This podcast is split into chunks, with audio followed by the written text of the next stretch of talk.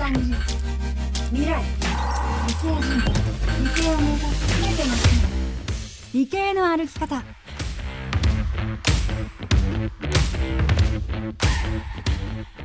本日のゲストは新型コロナウイルスの研究で世界中が注目する東京大学医科学研究所教授佐藤圭さんですえー僕の研究室は、えーウイルスをシステム、まあ、相対として理解することを目的とした、えー学術分野の創生を目指しています。今取り組んでいる研究を一言で言うと？エマージングウイルスが誕生する仕組みを解明することです。エマージングウイルスとは？まさに新型コロナなんかはエマージングウイルスの最たるもので、あのもう2019年末に中国の武漢という町で突然出てきたウイルスですけど、まあそれがどこから来たのかっていう話、まあ、諸説ありますけど、まあ、一番まあ有力だと考えているのが、まあ、中国の山奥に暮らしていたコウモリから人に移ってきただろうと言われてるんですね。あとまあ僕がその新型コロナ研究をする前にやっていた研究がまあエイズウイルスの研究なんですけどエイズウイルスもあのアフリカのまあ山奥に暮らしていたチンパンジーが持っていたウイルスが人に移って生まれたと言われているので、まあ、そういう野生動物、まあ、人がこう開拓することによって人と接することがなかった動物と人が接点接点を持ってしまうことによって、まあ、人に移ってきてしまうといった病気がまあ進行ウイルスエマージングウイルスになります。研究が実現した未来は？まあ、ざっくり言うと、まあ、人も、まあ、家畜とか動物野生動物もまあ平和に暮らせる未来、家畜も野生動物もというのは？まあ、いろんなウイルスエマージングウイルスが出てきて問題になったことによってできた考え方なんですけどあのワンヘルスっていう考え方があってこれどういう考え方かというと、まあ、人だけが健康な世界っていうことを作るのは難しいのでというのもそのエマージングウイルスっていうのは大体こう家畜とか野生動物から人に移ってきて生まれるものなんですよね。なのでそれを考えるとあの健康な人の社会を作るには人だけじゃなくて、まあ、家畜とか野生動物とかそういったものを含めてあの、まあ、全ての生き物があの健康に暮らせると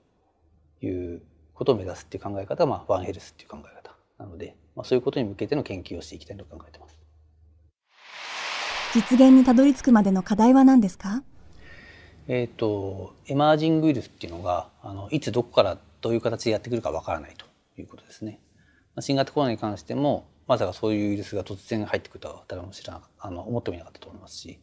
あのエイズウイルスに関してもまさかチンパンジーがそういうウイルスを持っているとは誰も知らなかったので、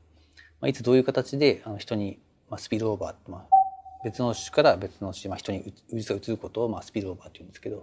あ、そういうスピルオーバーというイベントがいつどこで起きるかわからないと予測がつかないということが、まあ、一番難しいところですね。2021年1月新型コロナウイルスが猛威を振るう中佐藤圭さんの声掛けで集まった若手研究者により立ち上がったグループ G2P ジャパン新型コロナウイルスの変異株の性質病原性や伝播力ワクチンの効果などを調べ異例のスピードで論文を発表し多数の科学雑誌に掲載されるなど世界中から注目が集まっています。G2P ジャパンを始めたきっかけとは？アメリカとかヨーロッパの、まあ、ニューヨークとかなんかはあのロックダウンで完全に人の行動が制限されたんですよね。でその時にその、まあ、ロックフェラー大学の知り合いとかに聞いたらもうその時本当にも厳格でその一つの研究室には同じ時間に最大2人しかいちゃいけないとかその完全に決まっててなのでも人もあのメンバー交代交代研究室に入れ替わり立ち替わり行くっていう形だったしいんですよね。でそうなっても普通に研究進まないわけででもその時の2020年の論文あのネイチャーとかサイエンスとかで雑誌を見ると論文バンバン出てるんですよね。それなんでかっていうとあのそういう制限がある中であの、まあ、研究所のあの教授同士が協力してもう一つのテーマ分担してやってたんですよね。なのでその時の論文のその著者を見るとすごいたくさんいますしであのファーストオーサーっていう人もこう並列の人が10人ぐらいとかコレスポンディングオーサーっていうその責任調査っていう人も普通の教授がなるものですけどそれも複数の研究室やってるのも10人とかパッと適されてるとかっていう形で、まあ、よくそのアメリカ人とかはこう自分勝手とかって言いますけどでもその中でも彼らはそういう有事の中でできることを探して協力してやってたんですよね。翻って日本はそういう制約もなかったし別にあのいろいろもちろん指導はありましたけどでもやっちゃいけないっていうのはなかったのでしかも予算もある程度ちゃんと降りてたしなのに成果が出てないっていう状況がすごくちょっとあのもどかしいものがあったのでだったらそのアメリカとかやってることを真似てコンソーシアムっていうのを作って協力してやろうっていう形にすればもっとうまくいくんじゃないかっていうのが一つ、まあ、きっかけでありましたね。当時はまあ治療法もないその結構な致死率を持った病気だったんですよね。でしかもそのウイルスの性質もよくわからないっていう形だったので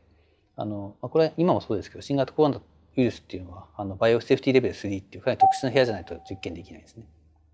でしかもその性質のわからないウイルスだったのであの、まあ、僕が所属する研究所も含めて多分ほぼ全ての日本中の研究機関大学全てであのその研究に従事していいのはあの教員か研究員ポスドクだけだったんですね。そういうふうになると僕の研究室がそんなに大きくないのでその時2020年はその枠を満たすのは僕しかいなかったのでそうなると僕があの新型コロナに関する実験のいろいろ手続きをしながら僕自身がバイオセーフティレベル3の部屋に入って実験をしなきゃいけなかったんですね。あのそこであのちょっとまあきっかけがあって大きい予算をもらえたタイミングがあったのでその時にあの僕がもともと専門にしていたエイズウイルスの研究から新型コロナ研究を始めてあのバイオセーフティレベル3の部屋で実験をしてるっていう、まあ、知り合いが何かいたのでそういうところに声をかけてあのもう一緒に協力してやんないかっていうふうに声かけをして始めたっていう。最初に立ち上げた時なんかもまあ寄せ集めて言ったら悪いですけど一緒にやる人っつってこう手を挙げた人が入ってるって感じだったのでおのおのこう適材適所というか見つけてじゃあ僕はこれやる僕はこれやるって決まって。でまあだんだんそういう形でこうやっていくうちにここが足りないからここの人員を増やそうとかこういうふうなテーマのデータがいるからこういうふうな実験ができる人を入れようとかっていう形であの輪が広がっていった感じですかね。まあ、そういう意味ではすごくいいメンバーに恵まれたなと思いますね。バイオセーフティレベル3の研究室での研究。まあ、部屋自体がこう陰圧って言ってこう中の空気が絶対外に漏れないようになっててでドアが二重扉になっててで中に入る時には新型コロナの場合にはタイベックっていうこう全身つなぎみたいなやつを着てマスクをしてやんなきゃいけないっていうやつですね。当時本当2021年の初め頃その G2B ジャパンと始めた頃なんかはあの、まあ、それに加えてさらにあのポジティブプレッシャーマスクって言ってこう頭からかぶってあのなんつうんですかねこう管をついてこう電源がついててそのかぶった中を陽圧にしてこう中の空気が出るっていう形にして絶対外の空気を吸わないっていうやつまでかぶってやってましたね。未知のウイルスの研究に不安はありませんでしたか、まあ、僕ももともとエイズウイルスの研究やってたのでその怖いウイルスっていう感じのものを扱うことにはまあ慣れ慣れてる方だと思うんですけどでもまあコロナウイルスは呼吸器のウイルスなのでそのどういうことをしたら感染するのかっていうのがよく分からなかったのでで HIV エイズウイルスっていうのは血液が感染するので、まあ、触っても感染しないし、まあ、もちろん手袋してますけど触っても感染しないしとか、まあ、飛んじゃっても別にこう飛沫感染もしないので分かってたんですけどその呼吸器のウイルスだとどういう操作で感染したかよく分かんなかったのでそこは結構怖かったですしちゃんとあの指導を受けて覚えてからやりましたね。新型コロナウイルスが価格業界の仕組みに革命を起こしたそうですが、まあ、一番大きいところだと2020年の時のがすごかったですけどあのパンデミックでで、まあ、日本は、まあ、日本ロックダウンなかったですけど欧米大としてはロックダウンが起きてる中ででも世界中の研究者が頑張って研究してたんですよね。であの普通そういう生命科学の研究成果ってすごく秘匿性が高くて例えばタンパク質の構造が解けましたっていう情報がすごく貴重なものなのでその論文に出るまで隠すってことが普通なんですよね。あの他の研究室に言うなとかあの研究室の中でもこの情報は他の人に言うなとかっていうことも結構まあよくあるんですよね。それをもう惜しげもなくこう構造を解けたらもうそういうふうなことを情報をすぐツイッターに載せるとかでもうあの世界中でこう共同研究してる感じな空気があったんですよね。世界中でこう協力してそのパンデミックっていう未知のもと戦うんだっていう感じの空気がすごくあったので、まあ、よく言うとその最近言われるようなそのオープンサイエンスという感じの研究が本当に今状態化した。今後新型コロナウイルスの感染状況はどのように変化していくとお考えですか？これ難しいですよね。まあ一つは大きい話としては、まあ、日本に限った話をするともうあの5月8日に5類にあの変えるということが決まっているので、まあ、それをもって社会がどう変わっていくのかというところもありますし5類にしたからといってウイルスがなくなるわけではないので分類が変わるだけであってあのそれに対する対策が変わるだけなのであの5類にしたから終わりということは決してないということがまず一つですよね。あとはあの、まあ、研究している立場からすると、まあ、これからもそういう、まあ、ウイルスと宿主、まあ、人のいたちごっこっていうかあの私変異株が出てくるとそれに対して免疫ができてあのその変異株がいなくなってそうなるとその免疫から逃げる新しい変異株が出てきてっていうのは、まあ、いたちごっこっていうんですけどそういうのはもうこれからも続くのでそういう時にどういうふうな変異株が出てくるかということはまあわからないと。特にそういうあのオミクロンのいろんなやつが出てくるってことはまた違ってあの最初にオミクロンが出てきた時とかデルタ株が出てきた時とか全く性質が違う株が突然ポンで出てくる可能性もあるのでそうなった時にあの病原性が弱くなっているとは限らないので突然病原性が高いものが出てきた時にどう備えるかとかっていうこともありますしちょっとまだまだあのなんていうか終わったことにするには早いんじゃないかなという気がします、ね、今後の研究について僕の研究室で今も始めていることとしてはあの新型コロナの起源を明らかにしたいと思いますね。もともと僕があの新型コロナの研究やる前はあの、まあ、エイズウイルスの研究やってたんですけど、まあ、その時からそのスピルオーバーっていうその動物から人に病原ウイルスが移ってくるってメカニズムを明らかにしたいっていうことがまあ一つトピックなんですよね。まあ、そういうまあ図式は新型コロナは全く同じでエイズウイルスの場合にはチンパンジーが人にどうやって移るかっていう話だったのが新型コロナの場合にはそコウモリから人にどうやって移ってきたのかって話なのでそこのメカニズムっていうのはが分かればそれこそあの次のパンデミックを防ぐっていう方法にもなるかもしれないですしあの、まあ、新しい治療法の開発にもつながるかもしれないですしまあそういうのが一つ大きなトピックとしてやっていきたいっていうのが一つです。あとまあコンソーシアムとして何やっていくかというところに関してはあのこれも折々にあのコアメンバー集まってどうするって話はしてるんですけどあのまあ、新型コロナ変異株の研究はまあこれからも続けましょうっていう話はしてるんですけど一つも大きいあの重しとしての目標としてはあの次のパンデミックに備えられる体制は維持したいっていうその次に何かあってもあの G2B ジャパンがいるから大丈夫みたいな感じの組織を維持できたらいいなっていう話はしてます。ただそのために何をするかっていうところが難しいんですけど、まあ、今考えてるのはあの新しく出てきたウイルスはもう全部やろうっていう話をしてます。新しい病原ウイルスサル痘とかいろんなもの出てきたらそれに関してパッとこういうものですっていうふうにできるっていうような体制を作れたらいいよねっていう話はしてます。組織を運営する大変さはありますか？僕が思う一番研究を進める上で難しいのってあの、まあ、人特定の人である時もだし組織としてもですけどやる気がない人がいる場合なんですよね。G2B ジャパンの場合にはみんなやる気あるのでそのやる気をけしかけなきゃいけないっていう仕事はないのでそういう意味では別にそんなにこう組織運営するとかって別に苦じゃないですよねみんなやる気あるのでモチベーションさえあればあのまあまあなんとかなるんじゃないかなと思いますけど逆にそれこう腐っちゃったりすると難しいかなっていうところありますけどね。あのずっとこう出して走ってきたのは結構みんなも疲れてきてるしその疲れ方もやっぱこう研究室に違うのであの今後どうするかっていう話をこうこまめにしたのもここが一つ理由があってあの体力は大丈夫ですかっていうところと今後どういうふうなテンションでやっていきますかっていうことに関しては結構かなりこまめにこうあの確認をしながらやってるところがあるので、まあ、そこでまあ疲れちゃってやる気なくなっちゃうのが一番困るのでまあ楽しくやれるような感じの空気を作って保っていけたらなっていうのはありますけど、ね、はい、研究者になったきっかけは？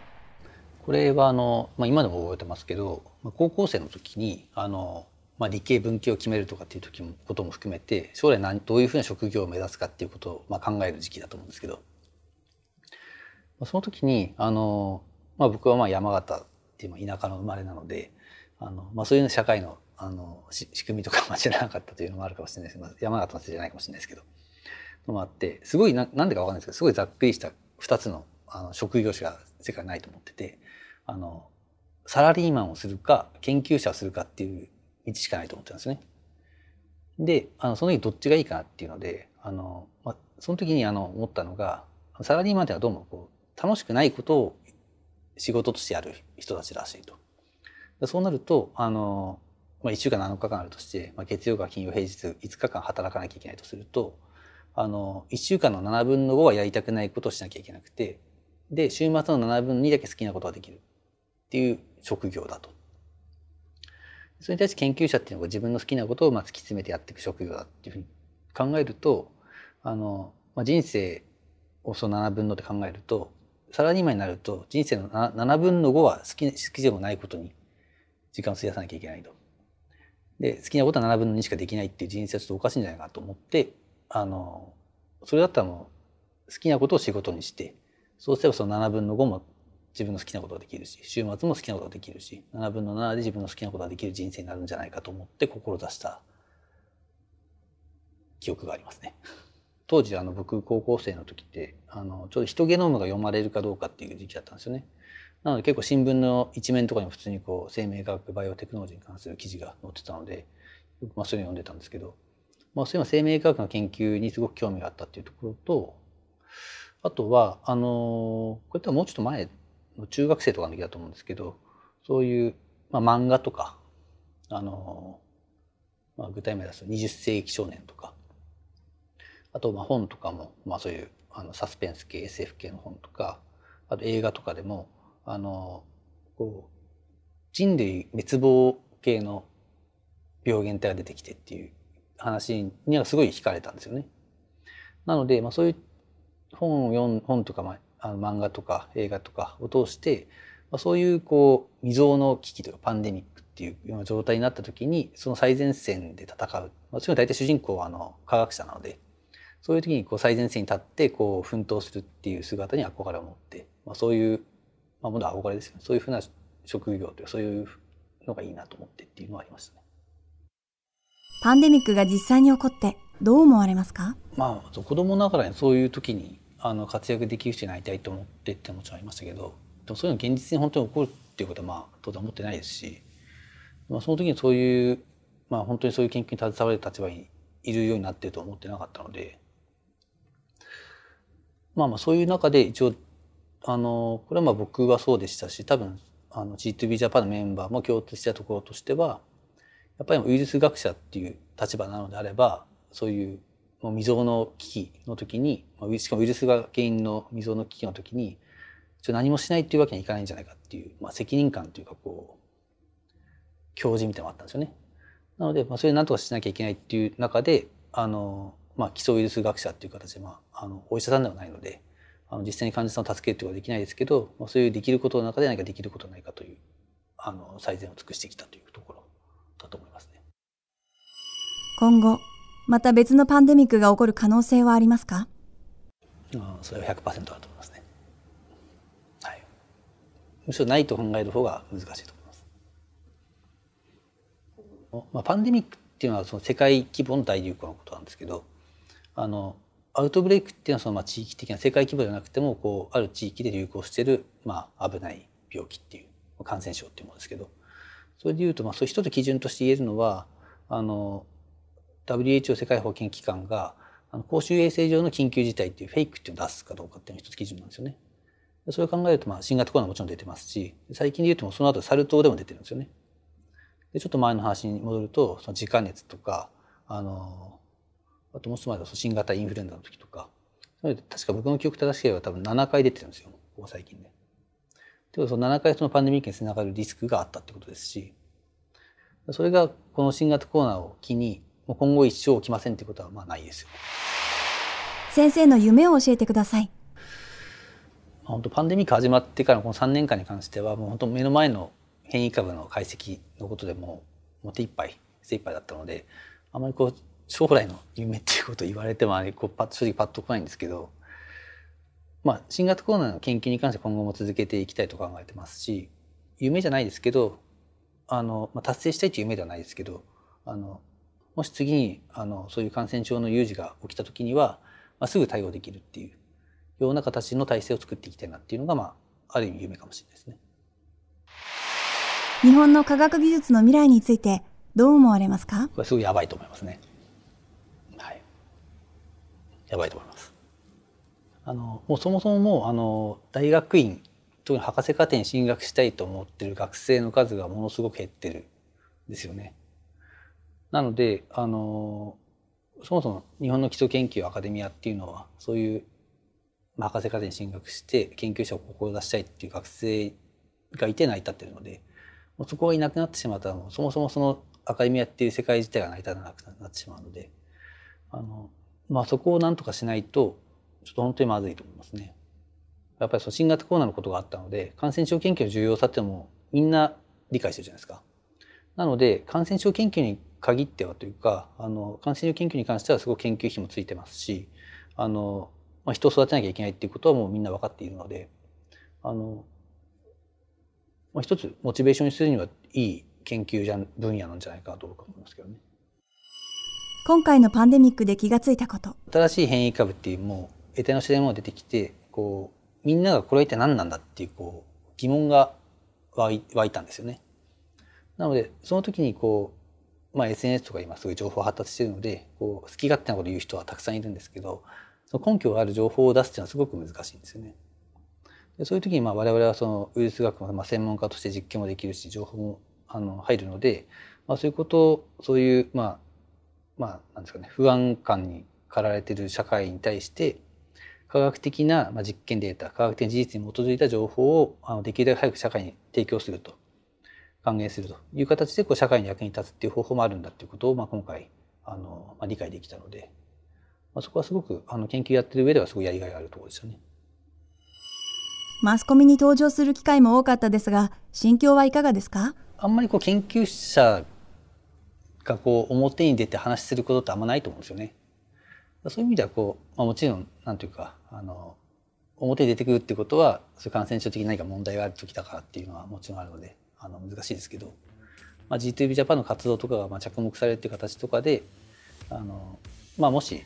こう人前で喋ることとかあってっていうことがあればもっとこう研究者の実態みたいなものが一般の人にも伝わるかもしれないですし、まあ、そういうこともこれからは大事になってくるんじゃないかなっていうその研究者っていうことのこうステレオタイプのイメージじゃなくてあのまあまあこんなこと言ったら、まあ、他の研究所の先生怒られるかもしれないですけど、まあ、これでもいけるんだよっていうのはちょっと励みになるのかもしれないと思って励みになったらいいなと思っていうところはありますけどね。この番組は産経新聞社と理系人材の就活を支援するあかりくがお届けしました産経新聞社では理工系学生若手研究者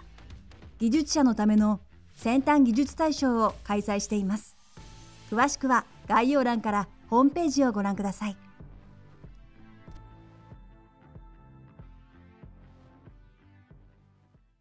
私講談師神田蘭が語る5分で恋する日本史列伝。歴史の教科書には絶対載っていないあんな話やそっちの話をさらりとお聞きください。産経ポッドキャスト5分で恋する日本史列伝でご検索を。